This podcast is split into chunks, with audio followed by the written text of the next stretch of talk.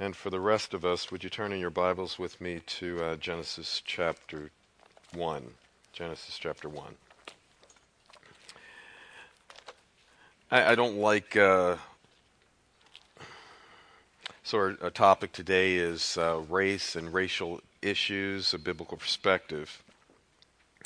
Um, can I just give you three stories um, from my past um, that uh, I think I think can give us a little bit of an emphasis of um, some of the struggles that we may have today. I, I can remember uh, the first time I was walking down a street, and I was probably about uh, 11 or 12 years old. And uh, I was heading to a park um, in our neighborhood, and um, a car passed by us with um, some uh, young teenagers in it. And they yelled out a name, a label, and that was the first time that I actually have been called that label. Um, it kind of shocked me, caught me off guard, and I can remember that it's like, what what did I do that would cause somebody who didn't know me to to label me something just based on a, I guess, the tone of my skin? That was probably around 11 or 12 years old. I can remember a second situation where I had, uh, you know, that I have a counseling practice. And I had um, a young lady call me up on that counseling practice, and she had mentioned the fact that uh, she wanted to meet with me. Um, she was having some issues with anxiety. And so she had gone to a series of other counselors before, and she wanted to make sure that I was going to be the right counselor for her uh, after a period of time on the phone, we had an opportunity to talk, and she said that uh, she was pretty comfortable with me and that she thought that I would be the right counselor for her.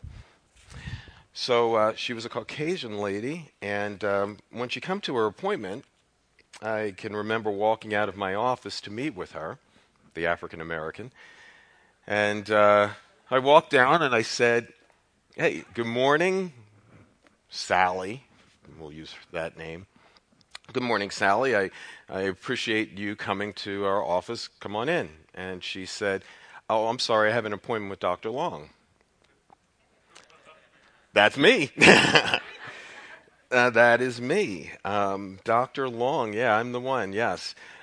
And she said, you could see she kind of went, um, all the color went out of her skin.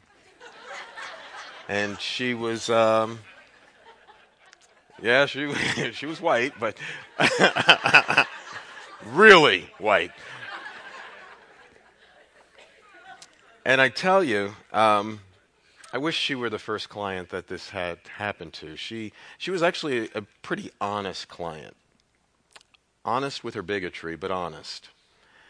She said that the only black person that she knew, she didn't know any, and the only ones she knew about were the ones that she saw on TV on the news causing problems, and I don't think I could work with you. And I said to her, I said, you know, what has changed from the time that we had a conversation on the phone to today? The only difference is melatonin. It's just a little bit different. I'm a little bit darker. Other than that, if you came in blind, nothing would have changed. Third scenario I want to give you.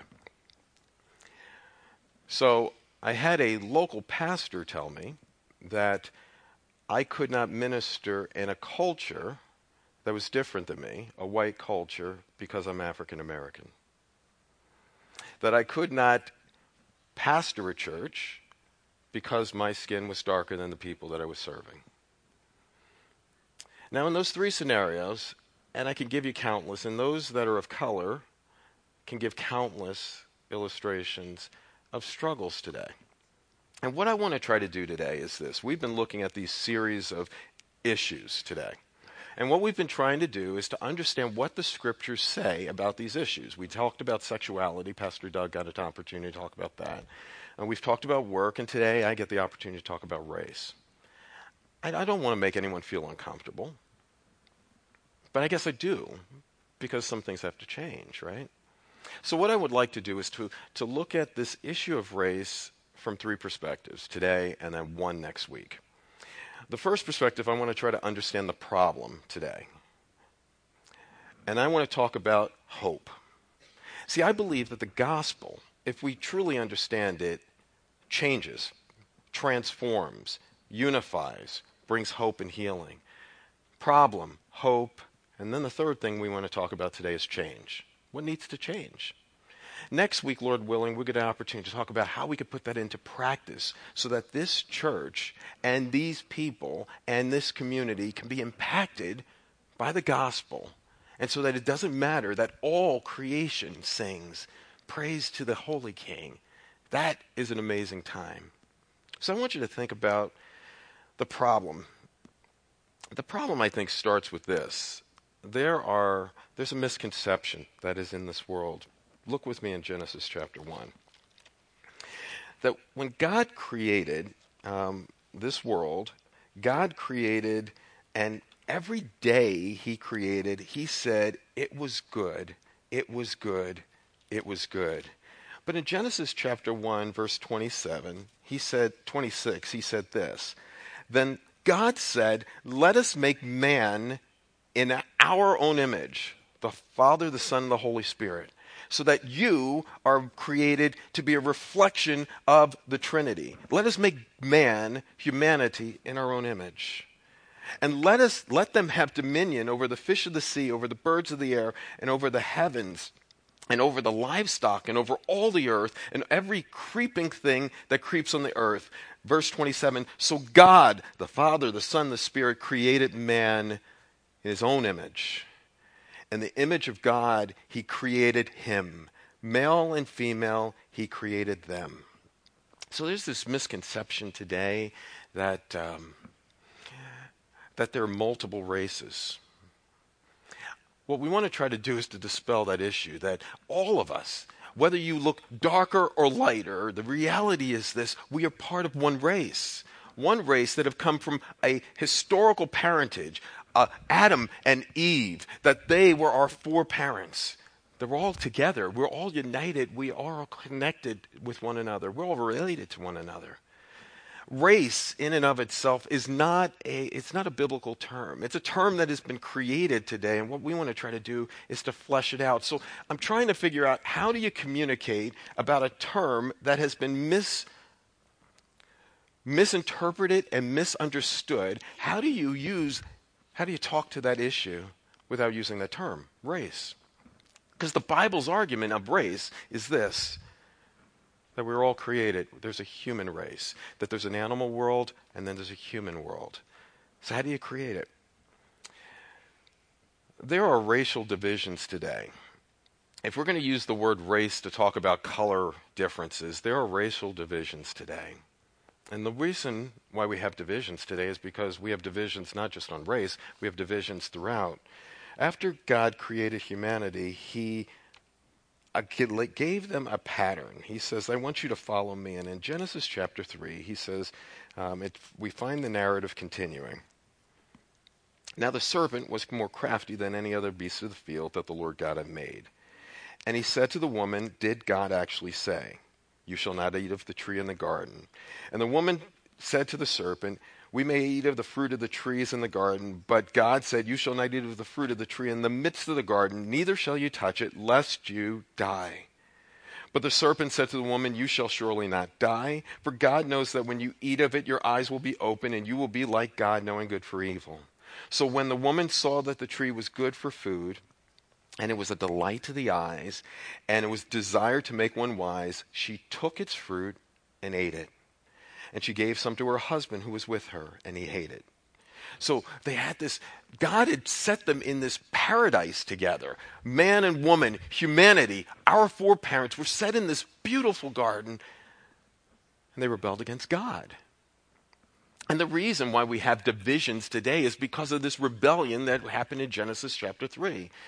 Every division, every human breakup, every discord, every marriage breakup, every struggle that you ever see this side of heaven is a byproduct of this division that we have in Genesis chapter 3. We have a humanity and God who's been separated. We have humanity and nature that's been separated. We have humanity and humanity that has been separated. I want you to consider this that sin is, is deep. Sin is not just what we do on the surface. Sin goes deep into our hearts and into our lives, but sin is also deceptive. Most of us struggle today with a problem with a biblical viewpoint. We look at the world through the world's lens and the world's viewpoint. We don't look at it through a biblical viewpoint because what sin does is it deceives us. It gets us to believe something that is true when it is not. But sin also is so destructive. What it causes is division. What sin wants to do is to bring a breakup between humanity and humanity, humanity and God, humanity and the natural world. So when we look at the issue of race and racial issues today, it's so important to recognize that part of the discord that we're having and the lack of unity that we're having is just a part of the fallen nature. It's not even about tones of skin as much. It's about the fact that there's something within us that we're elevating more than God and His Word. There's some misconceptions that are out there when you think of race. I want you to consider not only are there misconceptions when they come out, um, but there's also this great chaos and this confusion that goes on. Keep going into Genesis chapter 4. Though we haven't gotten to what we would call racial issues yet, we do have an issue of division.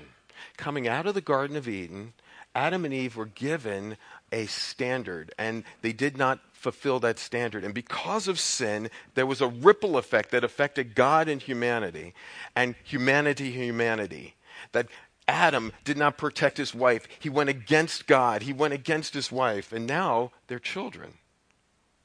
Verse chapter 4. Now Adam and Eve, his wife, and she conceived and bore Cain, and saying, I have gotten a man with the help of God. And again, she bore a brother. I'm sorry, she bore his brother Abel. And now Abel was the keeper of the sheep, and Cain was the worker of the ground. In the course of time, Cain brought to God an offering of the fruit of the ground, and Abel also brought a firstborn of his flock and the fat portions. And the Lord had regard for Abel and his offering, but for Cain and his offering he had no regard. So Cain was very angry, and his face fell. And the Lord said to Cain, Why are you angry? Why is your face fallen? If you do well, will you not be accepted? And if you do not do well, sin is crouching at your door. Its desire is for you, but you must rule over it. Will you remember the rest of the story? Because what Cain did in his anger and his rebellion was he attacked his brother and killed him. And right out of this garden peace of unity, there is division, there's separation, and now there's death. A brother killing a brother. Doesn't that sound familiar today? As we continue through, we see heritage after heritage, but look with me in Genesis chapter 6.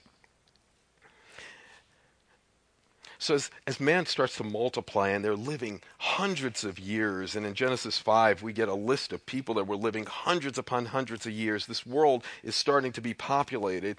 There was a corruption that happened. Genesis chapter 6, it says, When men began to multiply on the face of the land, and the daughters were born to them, the sons of God saw the daughters of God who were very attractive, and they took wives to themselves verse 5 and the law the loss i'm sorry the lord saw the wickedness of man on the earth was great and that every intention of his heart was only evil continually.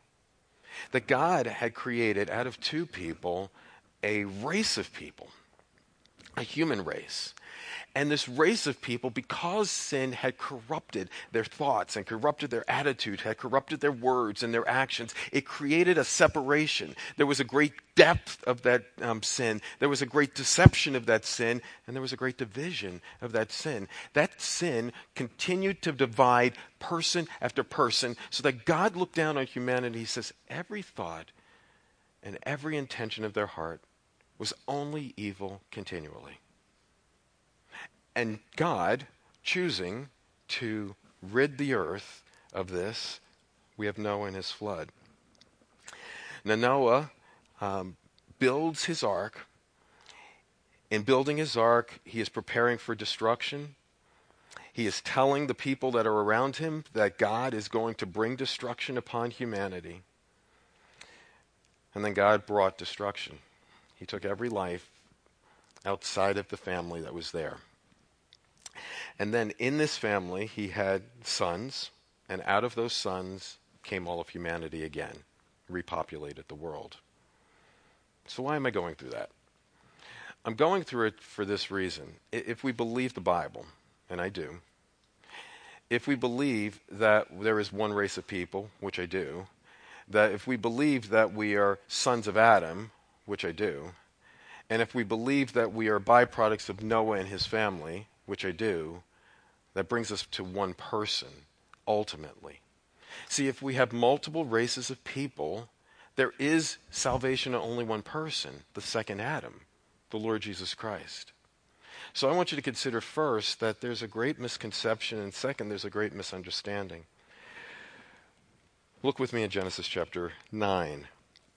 After after the fall, I mean after the flood, what we have is that God tells Noah and his family kind of the same thing he told Adam and Eve.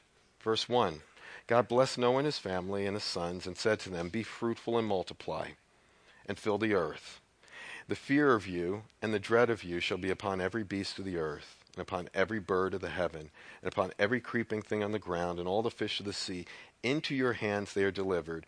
Every moving thing that lives shall be food for you, as I give it green um, plants and everything else. Verse 11 I will establish my covenant with you, and I will never again shall all flesh be cut off by the waters of a flood, and never again shall there be a flood that destroys all the earth. Verse 13 I have set my bow in the clouds as a sign of this covenant between me and you. So, what happened is this that God, through the ones that were saved on Noah's ark, was going to repopulate this world. Noah had three sons his son Ham, his son Shem, and his son Japheth. There, there's a viewpoint today that looks at a curse that occurs if you look down at uh, verses 18 and following. There's a curse that seems to have happened. Ham, verse 22, the father of Canaan, saw the nakedness of his father and told his two brothers outside. Apparently, sin just continued. After Noah's ark, Noah got drunk. Noah is naked, and his son comes in and sees his father in this drunken condition, Ham. Today, there is a viewpoint, there's a theology out there that teaches that black people came out of Ham's curse because Ham was cursed because he saw his father, and instead of showing respect for Ham uh, for his father, he looked upon his father in his nakedness, did not respect him, and there is a viewpoint that teaches that all people of color have come out of this curse of Shem, uh, curse of Ham.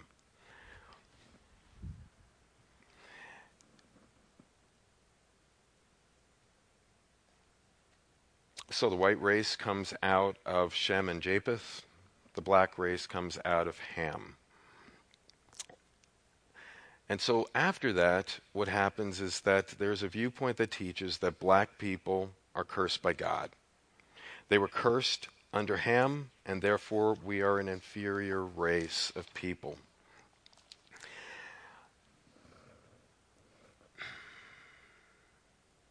Chapter 11. Tower of Babel. So now what happens next in human history is that God has been populating this world and there's so many people in it and humanity instead of taking God's call to multiply the earth and spread out through the earth, humanity does what? Humanity stays in one place and considers building a tower to God and wants to act like God. So in Genesis chapter 11, we see the whole earth had one language and same words. As the people migrated from the east, they found a plain in the land of Shinar and settled there. And they said to one another, Come, let us make bricks and burn them thoroughly. And they had bricks for stone and bit, uh, bitumen and mortar. And they said, Come, let us build ourselves a city and a tower with the tops to the heaven, and let us make a name for ourselves, lest we disperse over the earth. And the Lord came down to the city and the tower which the children of man had built. And the Lord said, Behold, there are only one people, and they have all one language. And this is the only the beginning of what they will do, and nothing that they do or propose to do will now be impossible for them. Come, let us go down and confuse their languages, that they mis- un- may not understand one another's speech. So the Lord dispersed them from all the earth and left off the building. So, what had happened is this that God had set out two people, humanity, Adam and Eve. Adam and Eve failed to follow God's command. Adam and Eve bore sons who destroyed one another. They had other sons and daughters that destroyed one another, so that there is a um, sin that goes through all of humanity. Then they have a group of people that are destroyed by a flood. And then out of that flood, there is still more division. And then now there's a group of people that are coming together with one language saying that they're going to go against God. They're going to rebel against God. So what God did was he confused humanity and caused a separation. Some look at this time to say once again that that is why you have this separation of races and uh, what we call races or cultures today. And in all likelihood, that's exactly what happened. Some went to the north, went, some went to the east, some went to the west, some went to the south as they spread out. But many today will use this conception to say that that means that some are less than others. It's a huge mistake. What God was looking to try to do was to spread humanity throughout the world. There is a seed of separation of racism that we will see throughout the scriptures. There is a seed of separation of humanity. You will see it throughout the Old Testament, you will see it in the New Testament. That there's a separation of people externally when God was looking to unify people internally by one. In the 1800s, there was a man, his name was Charles Darwin. He wrote a book, The Origin of the Species and Natural Selection The Preservation of the Favorite Race in a Struggle. Out of Darwinism, what we have is evolution. Evolution's argument is that the stronger will take over the weaker, the stronger will survive the undercurrent or the subtitle of his book, The Favored Race, many people have taken that viewpoint to talk about racism today and separation today. So, I guess I ask this question: Where, where do racism, where does racism come from? Where does the separation come from that we would see somebody as better or worse than ourselves? I, I, think one of the first places it comes from is the issue of pride. See, in pride, what I do is I elevate myself above somebody else. Every sin does that. Whether it's the sin of anger or the sin of hatred or the sin of murder, I am elevating myself above somebody else. So if we struggle with what we call racial issues today, more often than not, it's the fact that I'm elevating myself above somebody else. But where else does racist attitudes come from or difficult attitudes come from? I think it comes from fear. See, it's not just the fact that I am elevating myself above you, it's the fact that I'm afraid of you. That we are oftentimes afraid of something that is unlike us something that is different from us. We feel comfortable with people or things that are like us. So if we bring a culture in that's radically different, oftentimes that leads to fear. I think another reason why we struggle with racist attitudes at times is the fact that we feel inferior. See, if I really understood who I was in Christ, and if you really understood who you were in Christ, and if I didn't live my life based on inferiority feelings, I wouldn't have to make somebody else feel worse so that I could feel better. I think sometimes we struggle with racist attitudes because we just have hatred in our hearts. See, why is it that God would have to tell us to love God and love others more than we love ourselves? Because there's something within me that elevates me and dismisses, dismisses you. Look with me in John chapter 4.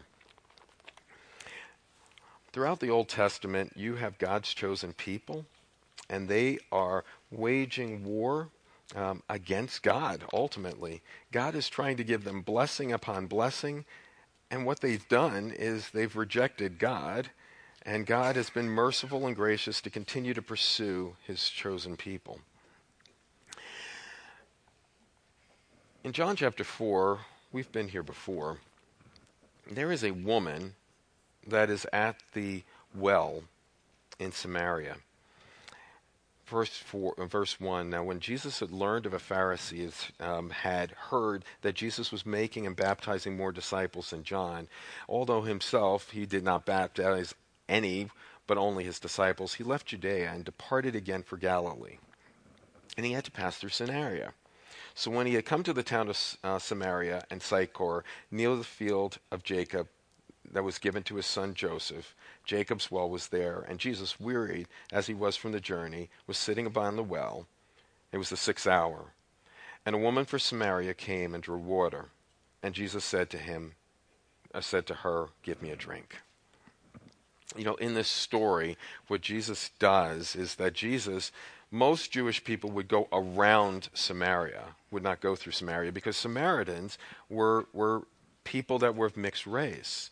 There were people that were different than Jews, and Jews had no dealings with these people. There was a racist viewpoint that was occurring during this time, that they saw not a person, they saw a cultural difference, and therefore there was a separation. And Jesus had to go through here. Jesus planned to go through Samaria to meet with this one woman. Why? I believe that what Jesus was looking to do was to say that there is no longer separation between racial, so called racial lines, that we are one, that anyone who trusts in the Lord Jesus Christ as their Lord and Savior is part of his family. So he goes after her. He meets with this woman. He says to her in verse 13, Everyone who drinks this water that he is giving will be thirsty but whoever drinks the water that I give him will never thirst again. The water I give him will become in him a spring of living water. What Jesus is saying is this that guys, stop looking externally. You need to look to me as the only one. Look to me as the Savior. Look to me as the one that's going to unify, that all creation will come together under the one Christ. But she still didn't get it. She's still looking on an earthly level. And then finally, he says in verse 23 But the hour is coming, and now is here, when the true worshippers will worship the Father in spirit and in truth. And the Father is seeking such people to worship him. And God is a spirit, and those who worship him must worship him in spirit and in truth. Amazing thing that happens after this is that this woman hears this gospel message. He hears, she hears of what Christ has done for her, and she says, I got to tell somebody. And she goes into her people, and she says in, in, verse 39 many Samaritans from the town believed in Jesus because of this woman's testimony. That what God was doing through Christ is this it's not about racial or cultural lines anymore. It is about the divide is whether you trust me or you don't. And if you trust me, you're part of my family. It talks about the fact that Jesus actually spent many days there with them. Jesus lodged with them and connected with them. I want you to consider today that um, there's so many missed opportunities. The average church today, 90% of the congregations um, in a Protestant church are non Hispanic whites. A recent survey by Lifeway Research found that of the 1,007 Protestant churches that they talked to, 87% were overwhelmingly, predominantly one race. That of multi ethnic churches in the United States, there are only 13.7 of all churches are multi ethnic. and only 14% of evangelical churches are uh, multi uh, ethnic. So there's something that I guess askew that there's still a separation between humanity and we're not coming together. So the problem is this that right from the garden, there has been a separation. It continues to be a separation today. So, what's our problem? Our problem is it's not racial. Our problem is that we're separated from God. That outside of Christ, we have a moral corruption. Outside of Christ, there's guilt. Outside of Christ, there's condemnation. Outside of Christ, there's alienation from God. What God has done for us in Christ is this He has taken the dividing line between humanity and He's removed the dividing line and brought us together in one person. There's this doctrine, it's called justification by grace alone. And in this doctrine, what Jesus did is this doctrine of justification is that we are saved by God's free grace. It says that we've been pardoned from all our sins. We're accepted as righteous in His sight. This doctrine is not based on your character or your color, it's not based on your conduct. It's based on the character and conduct of the one, the Lord Jesus Christ. And what Jesus did for you and for me is this He credited to our accounts, if we trust in Him, His salvation, His grace. That what He did was He completely and totally satisfied the justice of God for all of humanity trust in Him. There's only one person who did that. And there's only one condition in that relationship. That condition is faith in the Lord Jesus Christ because it's a gift in Him so that you stand today and I stand today, if you trust in Him, righteous in His sight, one with Him. We're declared not guilty. We're declared with no penalty. You're not merely neutral in the sight of God, you are righteous in the sight of God. Justification is by grace alone, through faith alone, and even that faith that God has given us was granted to us as a gift. So, does that change our perspectives? In Romans chapter 1, it says, I'm a debtor to both Greeks and barbarians, both wise and the unwise. What Paul was recognizing is this that his salvation um, was coming by one person, the Lord Jesus Christ, and he was out to share that gospel message with other people. See, I think that if we live our lives by a gospel focus, that the cross is really the only sure foundation for healing and restoration. Turn with me to Acts chapter 17. In Acts chapter 17, what Jesus said is this Through the Apostle Paul, he said this. And he, God, made from one man every nation of mankind to live over the face of the earth, having determined allotted, allotted periods and boundaries for their dwelling. One blood, one man, one people. See, I think that racial harmony is not an issue of social differences. Racial harmony is about understanding that we live under one blood. See, if, if I can get into my mind, if you can get into your mind, that we've been made one man from every nation. See, there's a unification in this gospel. That the gospel was given to all of humanity so that every tribe and every tongue would see him and be able to savor him. And for those that did not trust in him, they would be separated from him. Not according to racial lines, cultural lines, but according to the line of Christ. So there's really only one race. But really, there's actually two. In 1 Peter chapter 2, Peter said this For you are a chosen people, a chosen race, a royal priesthood, a holy nation, a nation for his own possessions, that you may proclaim the excellencies of him. So, in one sense, humanity is only one race because we were all created in Adam. But in a second sense, there are two. those that are redeemed and those that are unredeemed, those that are in Christ and those that are outside of Christ, those who have trusted in him and those who have not. In 1 Corinthians 15:22 it says because of Adam's disobedience not only would human beings return to dust but their hearts died to God as well for in Adam all died. Or in Psalm 14, it says this They have all turned aside. Together they have become corrupt. There is no one who does good, not even one. The depravity that God talks about in these passages has nothing to do with cultural differences, it has to do with who do you trust in? See, there's going to be a time in Matthew that Jesus gives that he says in the future he is going to separate the sheep from the goats. The sheep from the goats.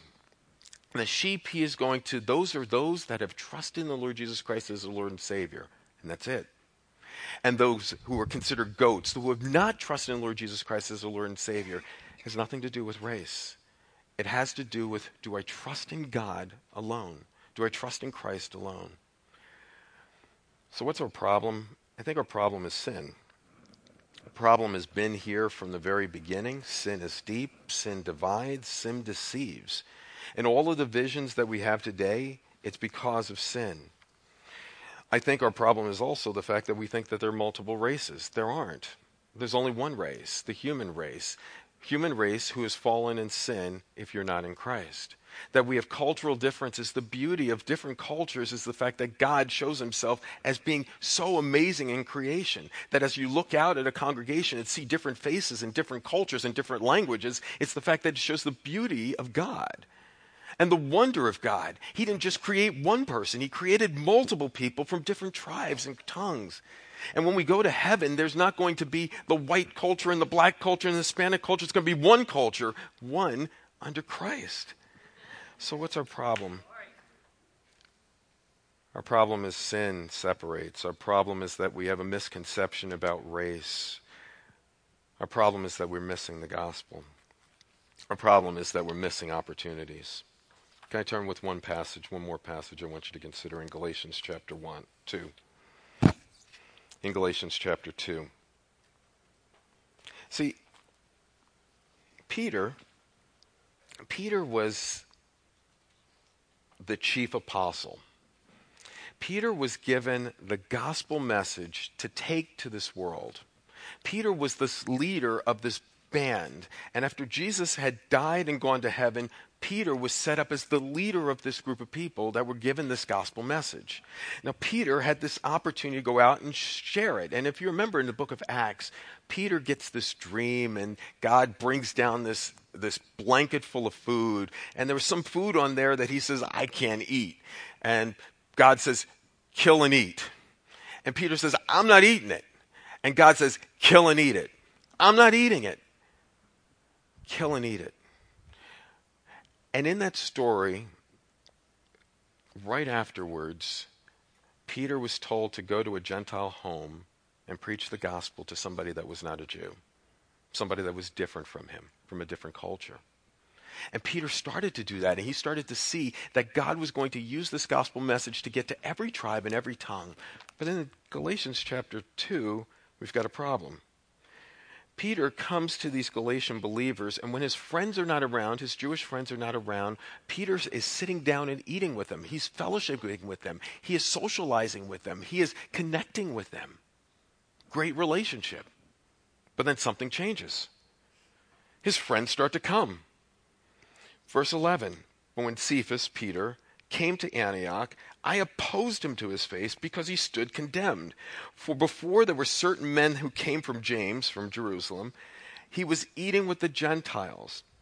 And then he came and he drew back and he separated himself, fearing the circumcision party, fearing his Jewish believers. And the rest of the Jews acted hypocritically along with him, so that even Barnabas was led astray by their hypocrisy when I saw that their conduct was not in step with the gospel, the truth of the gospel, Cephas said before all of them, If I, if you, though a Jew, live like a Gentile and not like a Jew, how can you force Gentiles to live like Jews? Let me see if I can give it to you. Peter was given the gospel. The gospel was called to go out to every tribe and tongue. Peter was fellowshipping with people who looked different than him. Really good. But when Peter had his own people come, now Peter separates. Peter wants to act differently. He wants to separate himself from people from different cultures. Why? Because of bigotry. And what Paul was so concerned about was this when you separate horizontally, you're not showing the vertical beauty of the gospel. That you're hindering the gospel message when there is a separation culturally, when there's a separation racially, when there's a separation ethnically. When you put yourself into certain groups, you're not showing the wonder of the gospel that can unify people. And Paul was not as concerned about the racial issues as much as he was concerned about the gospel. So, so it gets me thinking about this. If in the gospel I can understand who I am, that I'm loved and I'm accepted, that I'm forgiven, that I'm redeemed by God, I'm ransomed by God. That if I can go back to the gospel and recognize that if I have been the oppressed person who feels that he's been pushed down, that the gospel tells me that I am healed and I can forgive the oppressor. If, on the other hand, that I have been the oppressor that has pushed down other people, the gospel tells me that I can be forgiven my racist and oppressing attitudes. See, the gospel tells me that I can be free, that there's a freedom that is there freedom from guilt, freedom from bitterness. See, the gospel sets me free into the fact that I have an image from God, that I am not only created in the image of God, but I've been stamped with the image of Christ.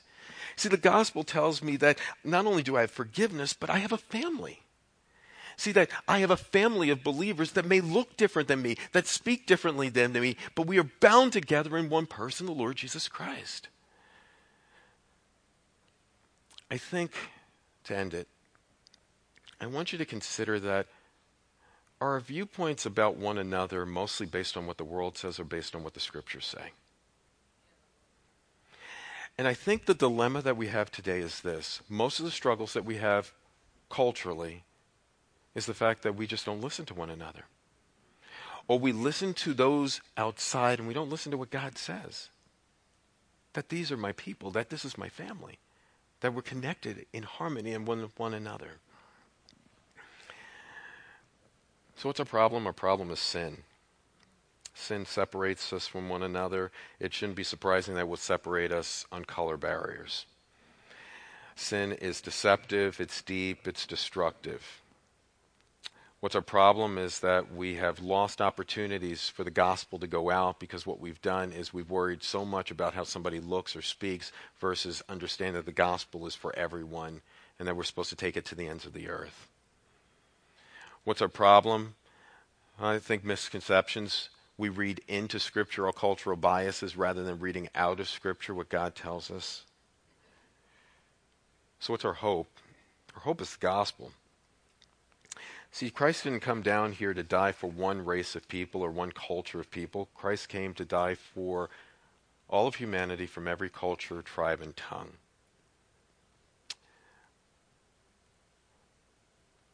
The end of the story.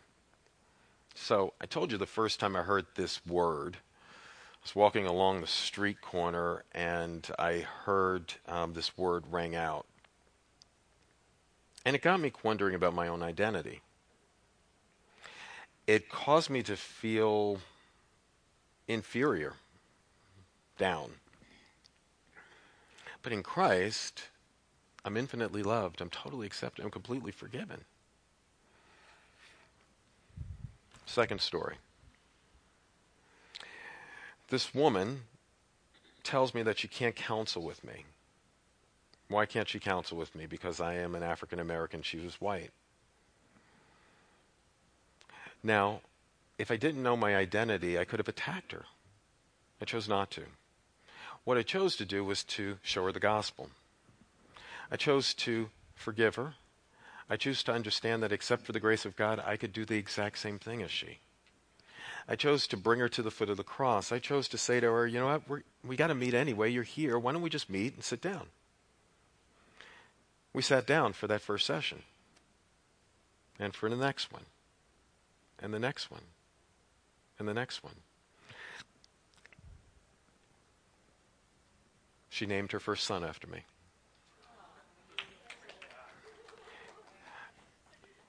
That's not an applause here, that's an applause vertically. Because what the gospel can do is this it can take through all of the misconceptions and all of the hurts and all of the anger, and it can bring unity. See, if I elevated my cultural differences in her face, we would have just gone to war horizontally. But she was at war vertically. I needed her to be able to see vertically she was at war. She was separated from God. She needed the gospel of God's amazing grace, and that when she received the gospel of God's amazing grace, it dealt with the horizontal issues in life. Third thing. So, I can't pastor a church who looks differently than me. I look out at a congregation of people that look different than me. And I can pastor the church. Is that personal? I guess it is, but it's mostly spiritual that what God does in humanity's life is He can change you. He can change beliefs that you have about one another. He can change divides. He can bring two people together as one. So I guess what I ask you is this as we close What separates you today? I've talked about the topic of race, but what is it that separates you today? Maybe it's in a marriage. Maybe you're separated. Maybe it's between family members, fathers and daughters, mothers and sons. What is it that separates you? Maybe there's somebody even in this congregation today that you're not comfortable with and you won't talk to. I don't know what it is that separates. But what the gospel is supposed to do is to bring healing and restoration and oneness under one person, the Lord Jesus Christ. Lord, I pray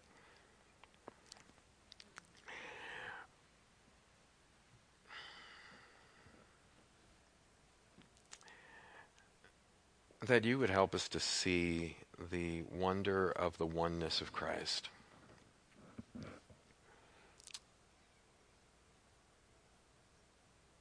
Father, there are so many people today in this world that just want to separate themselves from one another, separate themselves on cultural lines, separate themselves on ethnic lines, separate themselves even on denominational lines. And what we do is this just this separation after separation after separation after separation. Father, I think oftentimes it's because we are afraid. We're afraid of one another. I think at times, Father, it's because of pride. We think we're better. Father, oftentimes it's because of hate that's in our hearts. Father, maybe it's at times because of our own inferiority. Lord, please forgive us. Lord, forgive us for anything that separates us whether it's husband or wife, or father and son, or daughter and mother, or friend to friend, Father, help us to see that the beauty of the gospel is our only hope. See, the gospel is this that, Lord, we need to trust your Son alone and that he binds us together. He took it all for us.